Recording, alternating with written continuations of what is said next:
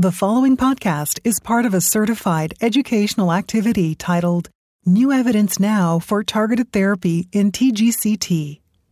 Access the entire activity and complete the post-test at peerview.com/DNP. Downloadable slides and practice aids are also available. Hello and welcome to the New Evidence Now for Targeted Therapy in Tenosynovial Giant Cell Tumors, TGCT. I'm Dr. Hans Gelderblom from Leiden University Medical Center in the Netherlands, and I'm a medical oncologist. This educational program is the third and final in a series of three activities on new developments in managing TGCT, a rare but challenging connective tissue tumor with high morbidity, usually in younger patients. During this program, we will focus on recently presented final data from a pivotal phase 3 trial that validated CSFR1 inhibition as a systemic option in TGCT, the Enliven study. I also encourage you to review the first two activities in this series, which feature case-based discussions between orthopedic and oncology colleagues, as well as a review of safety and dosing considerations with targeted therapy. Finally, during this program, I will periodically share several resources supporting modern multidisciplinary TGCT management. You want to refer to these practice aids throughout our discussion, so please take a moment to download these practical tools. Let's begin. So there are different types of TGCT. It is a rare mesenchymal neoplasm arising from the synovium of joints, bursae, and tendon sheets. There's a localized form and a diffuse form, and the localized form are usually small nodules in the digits or the extremity, and the incidence from a nationwide study that we performed in the digits is 29 per million per year, and in the extremity 10 per million per year. Of course, this is incidence, so the prevalence is much higher. The diffuse form, which is more of a challenge for treatment, has an incidence of 4 per million per year. They have a destructive and locally aggressive multinodular behavior. So what is the pathway of the patient? Usually it starts with the primary care physician, who will send the patients to a rheumatologist or a sports medicine physician, and they can also be referred to the orthopedic surgeon. Usually the first line of treatment is arthroscopic surgery, and the patient can be cured, but there are a lot of times recurrences, especially in the diffuse form. Then the patient is referred back or under follow-up still, and what you can hope that the patient will be referred to a sarcoma center where there is a close collaboration between an orthopedic oncologist specialized in this disease and a sarcoma oncologist. So you can have options to choose from wait-and-see surgical management and medical therapy. The breakthrough in understanding TGCT came from a landmark paper from West et al. In 2006. The expression of the CSF1 gene was elevated in most TGCT, and it has led to an autocrine and paracrine landscape effect, leading to the attraction of macrophages and inflammation tissue to the joint, leading to morbidity. There were already some CSF1 inhibitors on the market, like imatinib and nilotinib, and based on retrospective and a prospective study in nilotinib, these drugs were NCCN recommended. Of course, these drugs have a lower CSF1 specificity, and the papers reference 3 and 4 of long-term effect are shown below.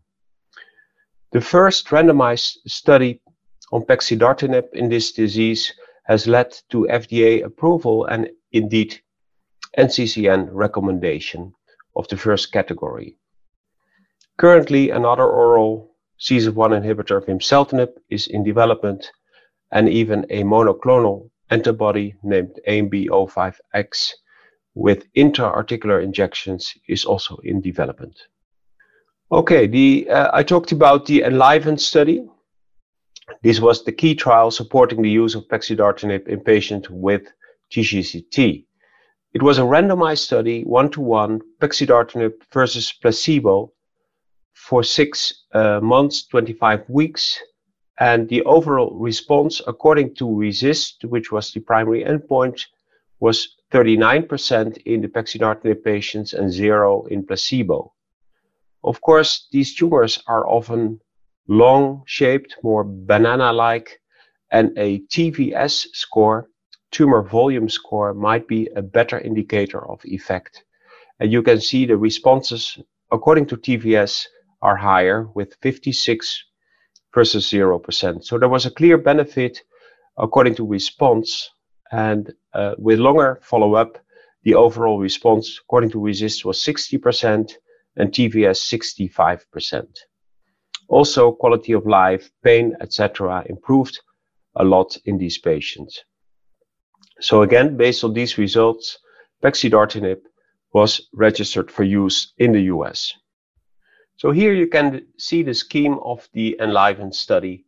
Basically, as I said, there was a randomized portion in the first 24 weeks. And as you can see here in the upper panel, there was a loading dose of 1,000 milligrams per day for the first 2 weeks, followed by 800 milligrams continuously.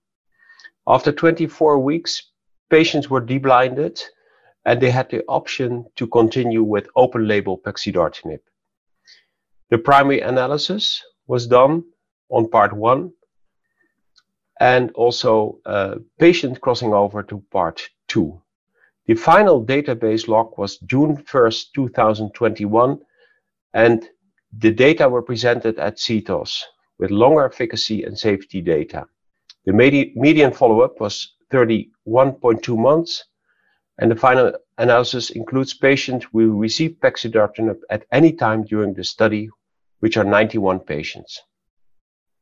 Here you can see the results of the final analysis. Just focus on the panel in red in the middle of the slide, and you can see that the RESIST response increased from 39 to 60.4%, and by TVS this was even from 56 to 68.1%. So really a great response to this drug. The median treatment duration was 25.8 months. And here you can see the waterfall plots.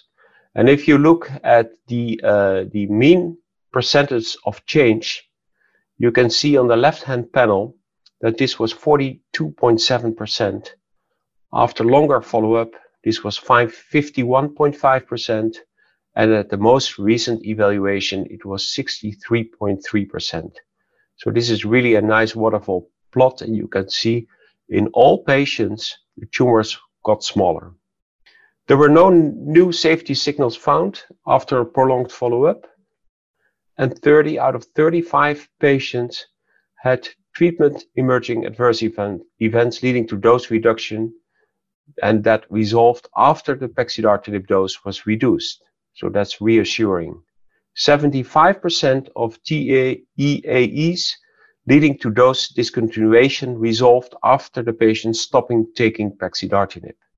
So what are the takeaways from the Enliven experience, which was a great experience, the first randomized prospective trial in this disease? Pexidartinib maintained clinical benefit with an increased overall response rate, both by RESIST and TVS, in patients even that continued pexidartinib after 25 weeks. There were improvements in physical functioning and worse stiffness correlated with decreased tumor size. So decreased tumor size is a good indicator of meaningful difference. And importantly, no new safety signals were observed after long-term pexidartinib treatment. So let's go to a patient. Most of you will recognize this type of patient with a large scar in the leg, a lot of pain, young patient, 38 years of age, which is a typical age, and also stiffness.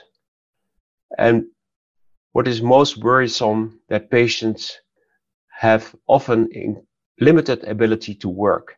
So there's a great economic challenge for this disease. Okay, so what is the best option here? Further surgery or systemic therapy? It's the fifth recurrence. Well, to me and to my orthopedic surgery surgeons in my hospital, further surgery would certainly be not offered. Because if you have so many recurrences, you know that the next recurrence will probably come. And you have to realize that after each surgery, there's about 3 months of recovery time to be fully recovered. So based on clinical benefit data that I just told you and the potential for improvement in physical function, systemic therapy with pexidartinib would be an option in the US. And the starting dose would be 400 milligram twice daily. And I'll come back to that later. So some of the side effects in the early days of the development of pexidartinib were based on liver function problems in the first few months of treatment. This could be due to CYP3A4 interaction, so you have to be careful to advise the patient not to use St. John's wort or grapefruit juice and take care of any medication that is started at the same time that could influence CYP3A4. But there is a nice REMS program, Risk Evaluation and Mitigation Strategy program, and the website is on the lower left-hand side, which warns you for that and shows you also so that you have to check liver functions in the early days of treatment, the first 8 weeks weekly, and then 2 weekly for 1 month, and then, as usual, every 3 months. Also, the loading dose is skipped now, as it is not necessary to have a high dose in the beginning. There is also clear guidance on dose reductions and other toxicity mitigation strategies. So with following this REMS program, it is a drug that can be used very easily without a risk of serious toxicity. So the take-home messages are, in my view, diffuse type TGCT is a serious disease, as I've told you, in affecting a young population. It has a high tendency to recur, and surgery needs revalidation, usually 3 months after surgery, each surgery. New options for these patients have emerged in the last decade, and you can decide together with your patient after consultation in your molecular or tumor board, sarcoma tumor board, which is the best option for your patient. Treatment in expert centers that have access to all means are recommended. So that concludes our look at new evidence for targeted therapy in TGCT. I hope that you have found this program and others in this series informative and useful for your practice, and thank you for joining me. This activity is certified by Medical Learning Institute Incorporated. This activity is developed with our educational partner, PVI, Peerview Institute for Medical Education. Remember to download the slides and practice aids. Thank you for listening. Download materials and complete the post-test for instant credit at peerview.com/DNP. This activity is supported by an educational grant from Daiichi Sankyo Incorporated.